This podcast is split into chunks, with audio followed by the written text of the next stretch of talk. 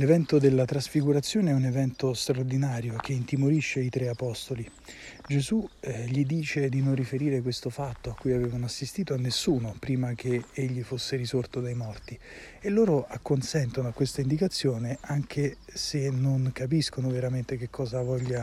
dire risorgere dai morti e che lui sarebbe risorto dai morti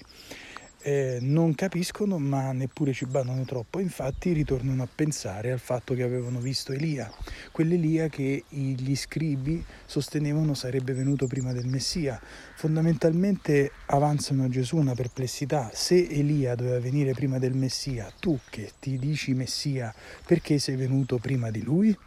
E Gesù risponde a questa loro perplessità dicendo che l'Elia che doveva venire era già venuto e non era stato riconosciuto e questi era Giovanni il Battista.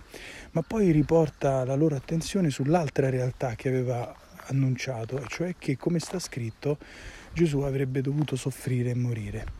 in qualche modo è come se volesse prepararli a quello a cui avrebbero assistito di lì a poco, cioè la passione di Gesù, l'umiliazione che avrebbe subito il Messia prima di ricevere l'esaltazione dal Padre.